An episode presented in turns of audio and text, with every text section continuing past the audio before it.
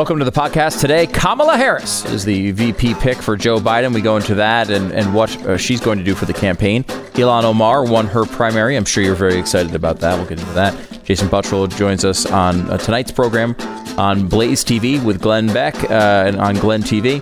That's one you are not going to want to miss. We have a preview of that show. We talk to teachers and pastors today about all the crazy stuff, the way the, the government is cracking down, uh, and the way the teachers are uh, being uh, told they have to do all sorts of crazy things uh, to teach kids about critical race theory. Uh, the truth there is absolutely insane. Get into the podcast every single day at on any of your podcast apps. You can also get Stu Does America and subscribe and rate and review uh, both of those podcasts if you wouldn't mind taking a quick, quick second. Tonight is the night on Wednesdays where it's back to back on Blaze TV. It is uh, Stu Does America right uh, into Glenn Beck uh, Glenn TV, uh, and that uh, you can always get your subscription at blazetv.com slash Glenn. Use the promo code Glenn, it'll save you 10 bucks. It's also on Pluto TV if you have that. Uh, it's free there and on YouTube. If you go to YouTube, search for Stu, you'll find my show. You can start there and then go to Glenn right after. Uh, check out the podcast today. Here it is.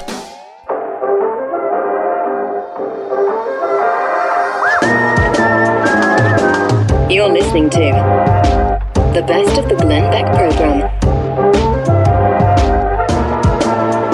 Kelly Shackelford is a good friend of the program, been on several times. He is doing, well, I mean, he's doing God's work, literally and uh, figuratively. And it was a really great three years. Uh, and then in the last three months, it has really kind of turned a nasty corner. President and CEO of First Liberty Institute, Chief Counsel of First Liberty Institute. This is a uh, group that uh, works on protecting the First Amendment, our first liberty, and uh, religion. Um, Kelly, welcome to the program. Thanks for having me, Glenn. Happy to be on. Am, am I? Is it an overstatement to say we've gone from the best of times to the worst of times? Yeah, in some ways. I mean, obviously the uh, the short term is just vicious. Uh, I mean, I even think back eight years ago. I think we had 48 cases that year. We had 300 this last year. Um, it's it's just ratcheting up, and people see it, right? I mean, you've got uh, they're decapitating statues of Jesus. Uh, there, I mean, I t- the best example. We've had hundreds and hundreds of churches calling us during this, you know, coronavirus uh, attack on churches going on around the country. But I, I thought, and I don't know if you saw this going. I bet you did. Um, it, what happened in Portland two weekends ago, I thought was the visual of the entire, uh, you know, last four months, which was they Yeah. took a stack of Bibles and used those to ignite them to to light the American flag. And to me, that was the visual. Um, is if you're going to take America down, you've got to get rid of the church, of religious freedom, because that kind of moral constraint gets in the way of uh, oppressive governments. So Kelly, uh, there's a there's a few things. Uh, first of all, no one is no one is is really even speaking out about the the literal attacks on the churches. As you said, churches have had statues of Jesus um, uh, desecrated and beheaded. You've had all kinds of of destruction being done to our churches, and nobody is saying anything. And that is not a coincidence when you have Marxists marching in the streets. Um, and then we also have the government not recognizing all of the First Amendment. They'll say, oh, you have a right to protest if you're on the right side, but you don't have a right to make your own decisions when it comes to church. And the worst place this is that I have found New York and California. We've had more protections uh, put in and st- the Constitution strengthened on the First Amendment over the last three years, thanks to Donald Trump. But it doesn't seem to matter right now what the Constitution says. Yeah, I I really do think it's a dichotomy right now. I mean, we're in. Let me sort of bad news, good news, I guess. Uh, bad news is we're in a huge battle right now for whether the government controls, you know, the church, uh, whether the government controls the First Amendment. If I mean, we started out at First Liberty. We, I mean, people can go, Glenn, if they want, to firstliberty.org, and we have a list of all our victories. We won every case we filed during the pandemic, and and we filed smart lawsuits. We knew how difficult it would be to win when judges are going, well, I don't want to overrule somebody who's trying to protect public health. But you know, we we waited, we filed the right ones, and we established a lot of good law. Well, then a lot of people started filing lawsuits that weren't so so smart, and you had some bad judges that were filed in bad places, and now it's it's just a mess. Uh, nobody knows whether the Constitution is going to protect them or not, and so we're we're fighting this out. I hope eventually we get a, a good case uh, to the Supreme Court and we can clear this up. But in in the meantime, right now, it's just chaos um, because there are a lot of crazy lawsuits and crazy judges and crazy uh, mayors that that or governors that are doing things that are clearly unconstitutional. But you know you've got to get into the courts and you you've got to get these things corrected. And unfortunately it takes time. And right now we don't know where we're going to end up at the end of this. Because I'll tell you this if the rule is that if the government if a government official declares an emergency then your rights are gone then none of us have any rights because any government official mm-hmm. can declare an emergency. And uh, so things like you know you can you can't sing at church uh, because you know you're you're because that's a danger uh, for spreading the virus. But you can scream with you know ten thousand people at a protest. I mean that's just complete nonsense, and it's clearly discriminatory, and it's clearly unconstitutional. Uh, it's it, and but that's what's happening out there. We we had one uh, situation, Glenn, where they were going to have a worship outside, and the mm-hmm. county was telling them that it was illegal for them to worship outside on the beach. So there's a lot of stuff going. I will tell people though, we we are winning these lawsuits if you file them, if you're smart, um, and, and I think we're going to eventually define define define smart. What does what does that mean? Uh, well, for instance, what is a if, smart lawsuit? You got to know. You, I mean, take good facts. There are tons of these. I mean, for instance, let, let's take the very first one. When we hit this pandemic, we knew this was very dangerous. There is no case law on what the Constitution says in a pandemic. I mean, we've never had that before, where we've gone into court. We were watching, um, you know, uh, fathers throwing a baseball with their sons being arrested in front, you know, handcuffed right. in front of their children, right? Right. And everybody was like, was the Constitution apply anymore?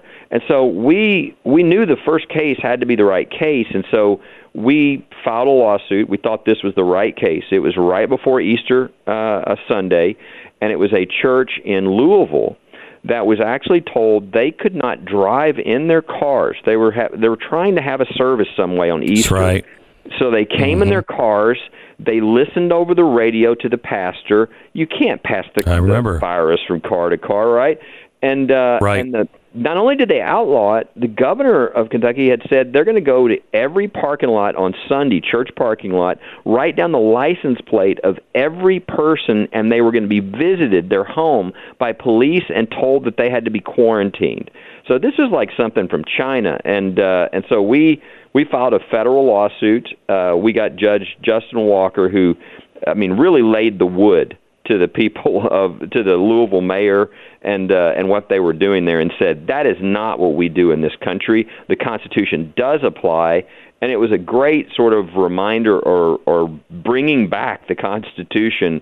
That's a smart uh, a smarter lawsuit. You know, uh, let's let's get victories, and let's not file uh, do the, the sort of hail mary type things that you know unless you get the right judge you're not going to win because this is a new thing for a lot of these judges and so we have to come forward with good facts with good arguments and and really file them in the right place because this is a, a very important battle for the future of our country what does it mean if uh, Donald Trump is not the president and we have the left take over with as many vacancies that are going to be on the Supreme Court, and they could even pack the court. Um, uh, what does that mean uh, to freedom when we're so close to losing it with this president and with the Constitution? Yeah, I would I would tell people, like you said, Glenn, before the this the pandemic even. I mean, we were really turning the corner on. We've gotten so many good judges in that the law is starting to change. We're going back to the to the words of the Constitution. We had a significant victory a year and a half ago at the Supreme Court in one of our cases that really was a major change, positive change for religious freedom. Um, and so the good news is, you know, we we we were really starting to turn things around. And I think at what would have been maybe 40 or 50 years. If we can keep that going, obviously that's wonderful for our country. But if you, like you said, if they pack the court, then the court is no longer a court. It's just mm-hmm. a political body because whoever comes in next time, they'll just add people to the court too. And so now it's a political body. It's not a legal body. Uh, it's just whoever you want to vote in, and it would destroy our Supreme Court and the rule of law I have, for that matter. I have to tell you, I, I think with John Roberts there, it is a political court uh, yeah. now. I mean, he he's I mean uh, he's you can't make sense or heads or tails of of of his rulings. Uh, because it just seems to wherever the wind is blowing, uh, and it's it's crazy.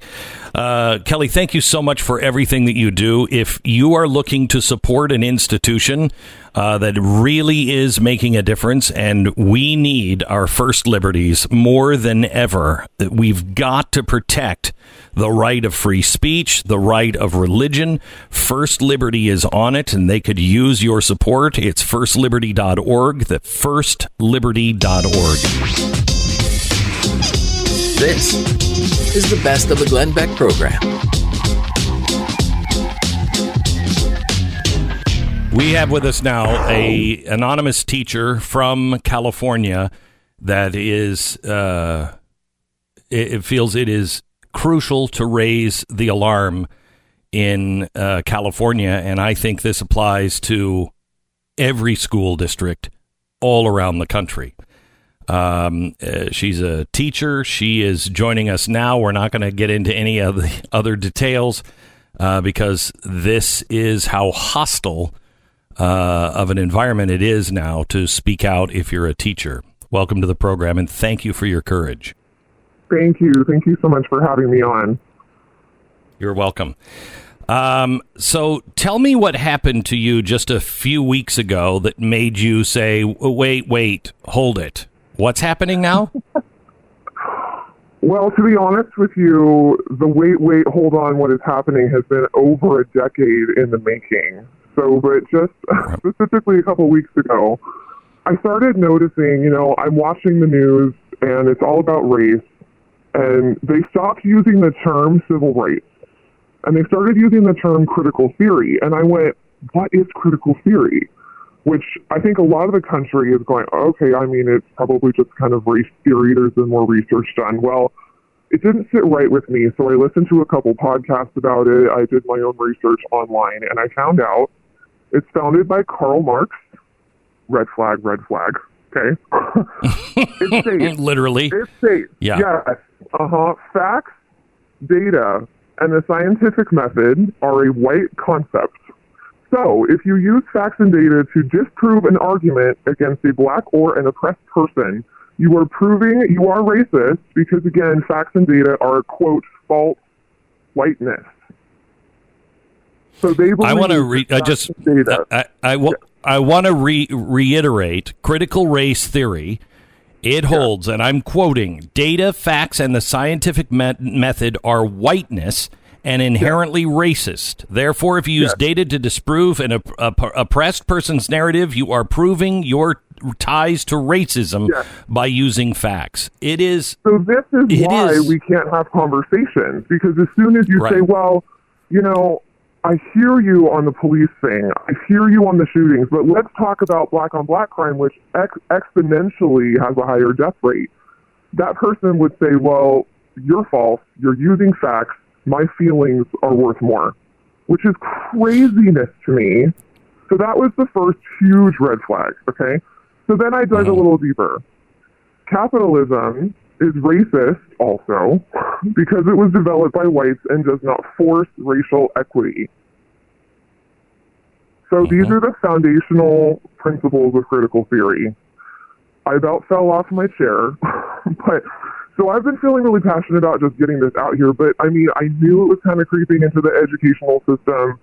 I hadn't seen that term used yet, but I've seen little things like that happening. So anyway, a couple weeks ago, the week before school starts, we have to have a training. And I noticed that the training is on race, and I'm thinking, oh man, I'm in California. They better handle this well, right? I open up the training, and right across the top it says critical race theory. Glenn, I wanted to quit on the spot or go on a crusade or text all my friends that have their kids in public school just going, get out now. I cannot believe what I'm seeing. But of course, I want to read through it, give them the benefit of the doubt because maybe the people who developed this don't know what critical theory is. So here are the main points that they taught us. Now, this is in the training. This is this in is the in training the document for California yes. teachers. Okay. Not all California teachers, but I can tell you that it is endorsed by the California Department of Education, the California mm-hmm. School Board Association, the Association of California School Administrators, Bay Area Schools, the California uh, Conservation Corps, and a bunch of other districts who have hired them to train teachers. Okay, and y- so and you are not in a, you're not in a small school district in in California, so it's a, a it's a large uh, number.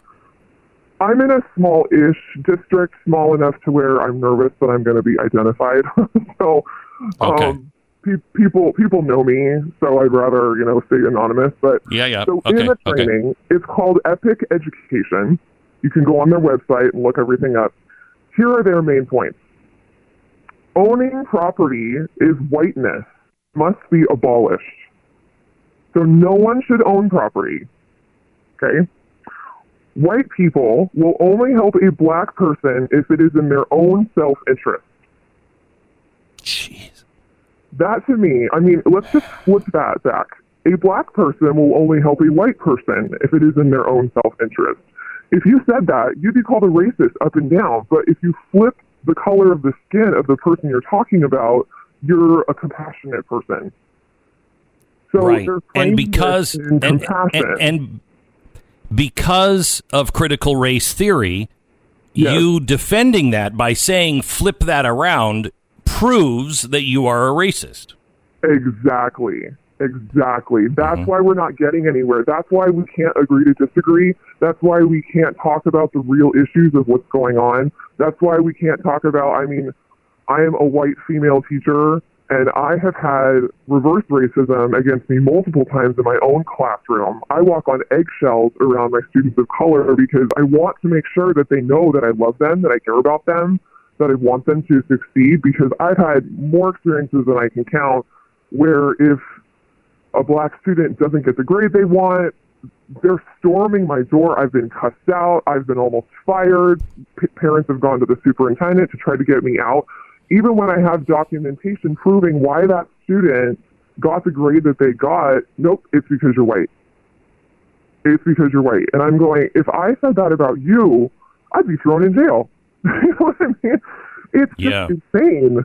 So, okay, the other points are racism is inherent with all white people from birth. They can't help it and they are unaware of it. Wow. Racism is permanent so in my mind, if they believe it's permanent, why are we talking about it? Why are we trying to solve it?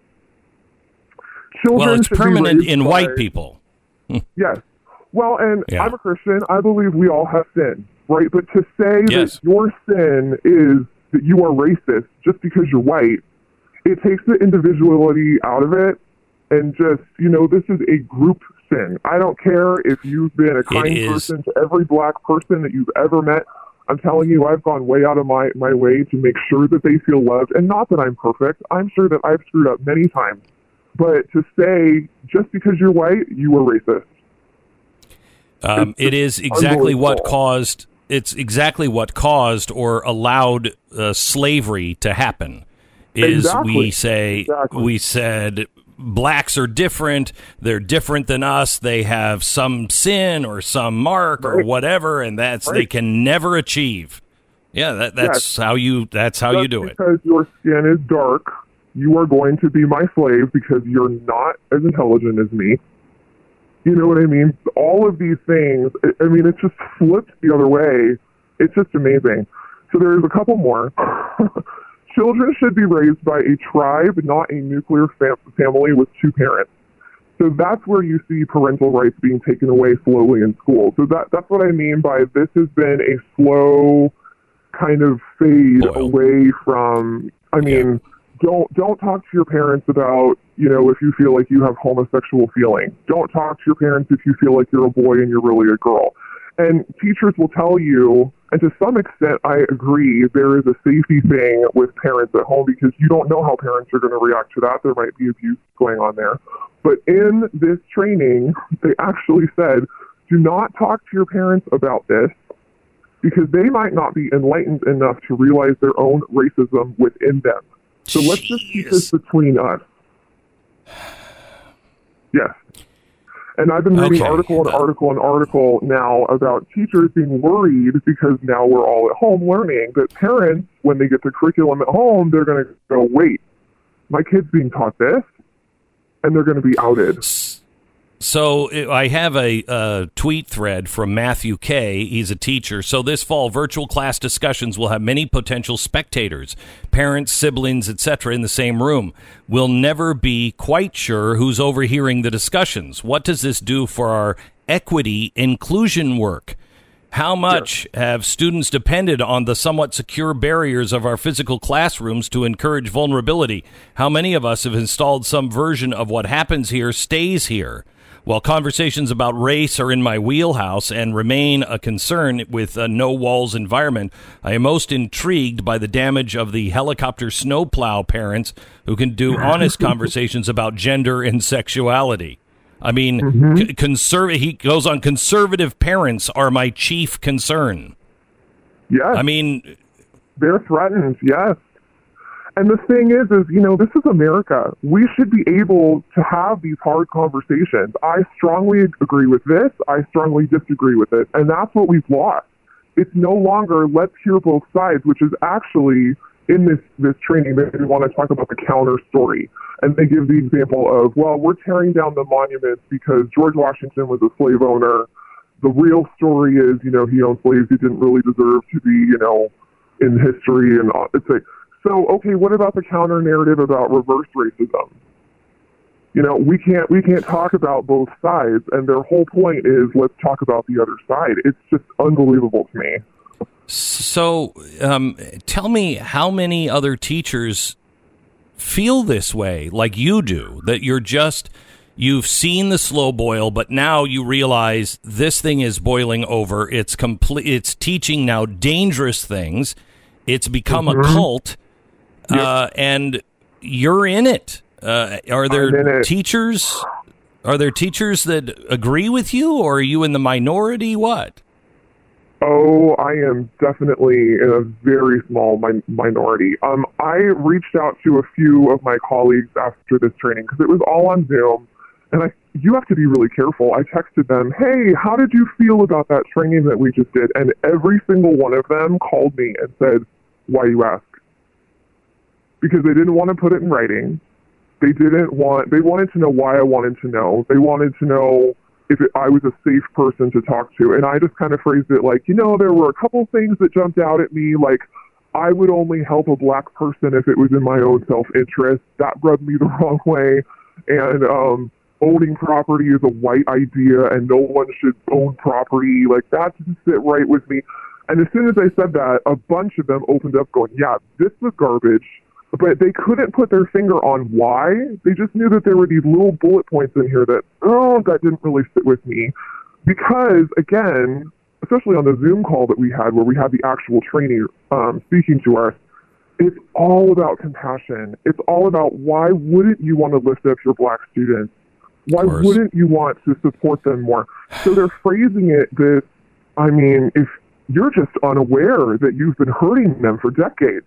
So let's talk about that. Let's root that out. But again, the scary part was they never actually defined what critical theory is, which talks about, like I said in the beginning, the scientific method is false. Yeah. Cap- capitalism doesn't force equity. So this is communism, and it says right there it's developed by Karl Marx. But again, to go back to your question, there are people in my district that, I mean, I just talked to them on the phone the, the other night, and they all said, I can't believe you're even going on the Glenn Beck show because I would be terrified.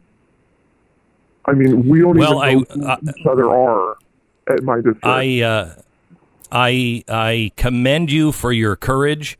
And uh, we all have to understand that freedom is not free, and this is our generation's battle. Um, Yeah. We are going to lose it unless people have the courage to stand up.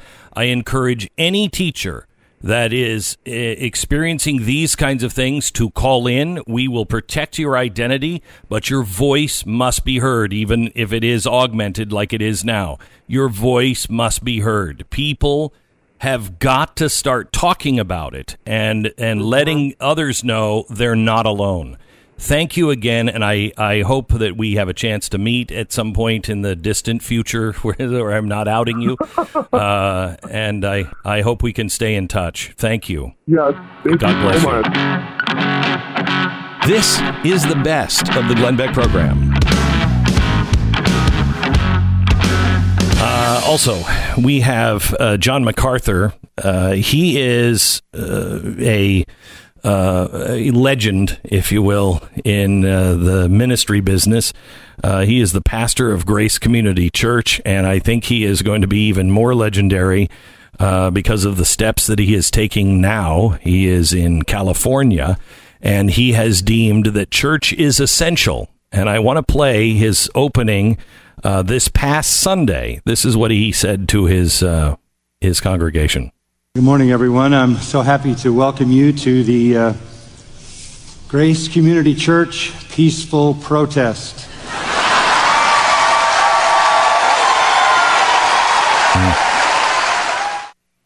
Welcome to the program, John MacArthur. How are you, sir? Well, I'm I'm very fine. I'm chuckling when I hear that because we normally begin with prayer. That was a little bit of a different approach to start a service. yes, yes. But it is in California. It is crazy that your your First Amendment right to gather and and have the services that are essential, I believe, to the soul of each individual and soul of our nation. That's not okay. But if you if you decide to engage in a peaceful protest, which looks an awful lot like a riot, you're fine.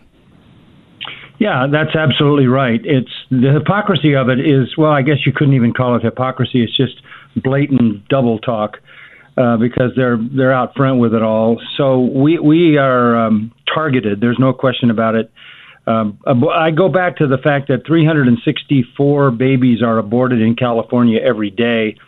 We lead the nation. We'll have about 140,000 abortions this year. There's no moral high ground. The governor basically had a decree uh, a year or so ago in which he invited people who couldn't get an abortion in another state to come to California, and you could get it here, Mm. uh, funded by tax money. So there's no moral high ground. Um, there, there's just uh, what we feel is a targeting of churches uh, based on fear, based on statistics that are not believable. Um, you know, just before we move on from abortion, it was Kamala Harris, now the vice presidential pick, that actually uh, uh, began the litigation against the reporter that did the uncovering of the selling of baby body parts by Planned Parenthood. That that was Kamala Harris in California. Um, so so John, um, you you are now standing up. And did you ever think that you might in this country be put in a position of someday following the Dietrich Bonhoeffer kind of path where you go to jail for what you believe? Um, you know, it, it was a reality, and increasingly so. Uh, I've been at Grace Church 51 years. Um, Wow. it- life was fairly benign a half a century ago in terms of the thought of persecution. But in the last 10 or 15 years, um, th- this has been coming. It's been coming because of the corruption of the university system, which eventually eventually puts everybody in leadership who has been jaded and sold an anti-God, anti-Christian, anti-American ideology. So there's an inevitability to it. Uh, one way to understand this, Glenn, I, I don't know what you're going to say tonight. You kind of teased a little bit on that. I don't know what you're going to say mm-hmm. tonight, but I, I believe it already, even though I don't know what it is, because the you can just see the signs. Just a simple way that I look at this from a biblical standpoint. The human race has fallen. We know we're all sinners because everybody dies, and the wages of sin is death, and the soul that sins will die. So death is the evidence of sin. So how does God manage to f- cause flourishing in the in this massive collision of sinners on the way to death? He built into society four restraints. The first one is the law of God written in the heart.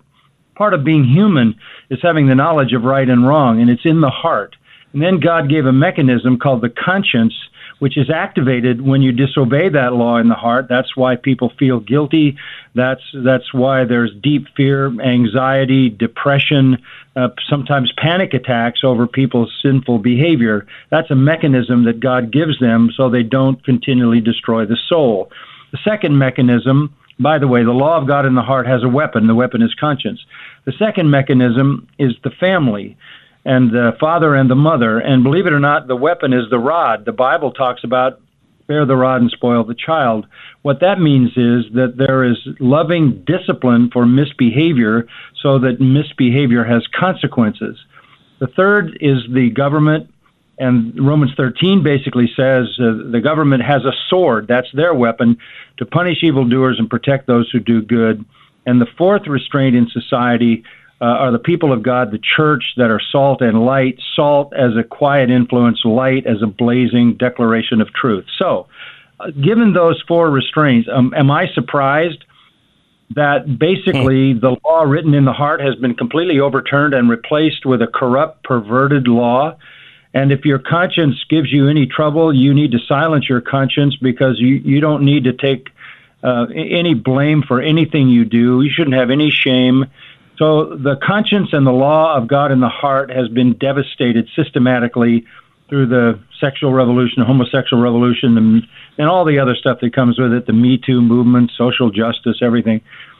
Then the family. The family is the next barrier, the next restraint that allows humanity to flourish. And what's happened to the family? Just complete devastation to the family to the degree that there is law being made to give some kind of normalcy to transgender people. So the family's under assault. Next comes the government, defund the police. You have a generation of people milling around in the streets, destroying everything because there never have been any consequences to their behavior uh, as they grew up. So now we want to get rid of the police. Well, who's next? There's only one institution left, and that's the church. The police have a sword. The, the father and mom have a rod. The law of God in the heart has a conscience. The church has the truth. That's the most deadly weapon of all to a world that wants to run from God and, and do everything that the sinful heart longs to do. So silencing the church is part of it. So did I expect that it would come in my lifetime? Probably. Probably. Um, I, I don't know that this is something that has come as fast as it appears. I think it's it's been growing for decades. No, I think it's uh, you know you you've never gone in for a prostate exam and you're 70. Well, all of a sudden you're you've got a month to live. Well, you could have seen it coming, but you didn't look, and many of us just turned away and we didn't look, uh, and uh, and so we didn't realize we were being rotted from the inside out. Um, you know, I, I I've talked to a lot of people, and I said, you know, it actually give me a lot of hope if if Jesus were coming, uh, because I know He could fix it, and He will when He comes. But I also wouldn't be surprised if this this was the beginning of the end of days, if you will. Um, uh, do you do you find that more and more people are going? You know, I mean, are we approaching those times? Well, you know, the, the Jesus said, "No man knows the day nor the hour." So I'm not one to speculate, but uh, I've never seen as many people hope it's soon as there are hoping now. yeah. So, uh, uh, but I, I think there's another thing to look at in in the first chapter of the book of Romans.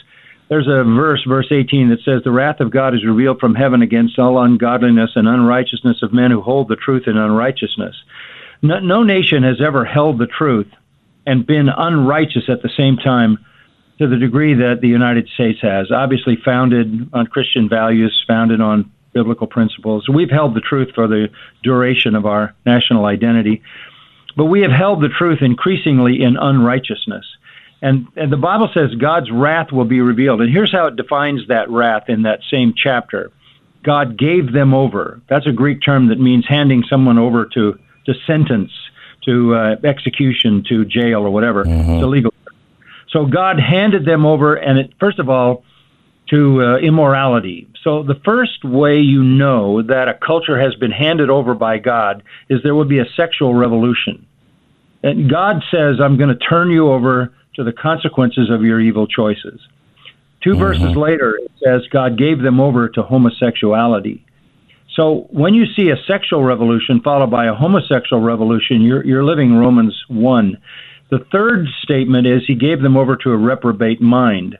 What I used to wonder, what is a reprobate mind? A mind that doesn't work. That's when you look at yourself and you're a man and you say, I'm a woman. That's insanity. And out of that insanity, it becomes impossible to go back because all rationality is gone.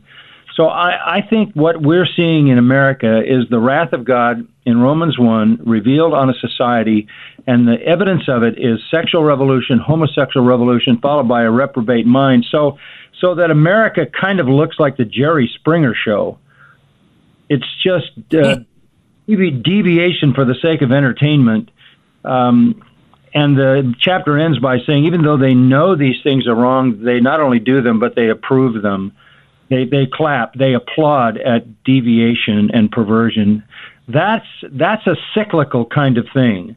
In the Bible also says God has allowed all the nations to go their own way. So we're not the first nation gone who's gone down this path.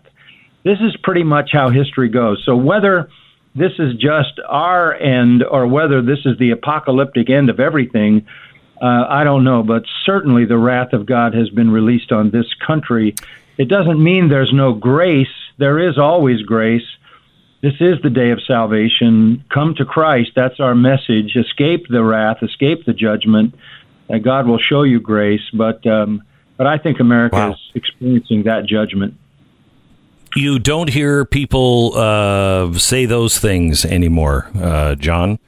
Uh, and I appreciate your willingness to uh, stand up and say what you believe and uh, and call your church back uh, and uh, and be willing to go to jail for the things that you believe are, are true. Thank you for being on the program, John. Appreciate it.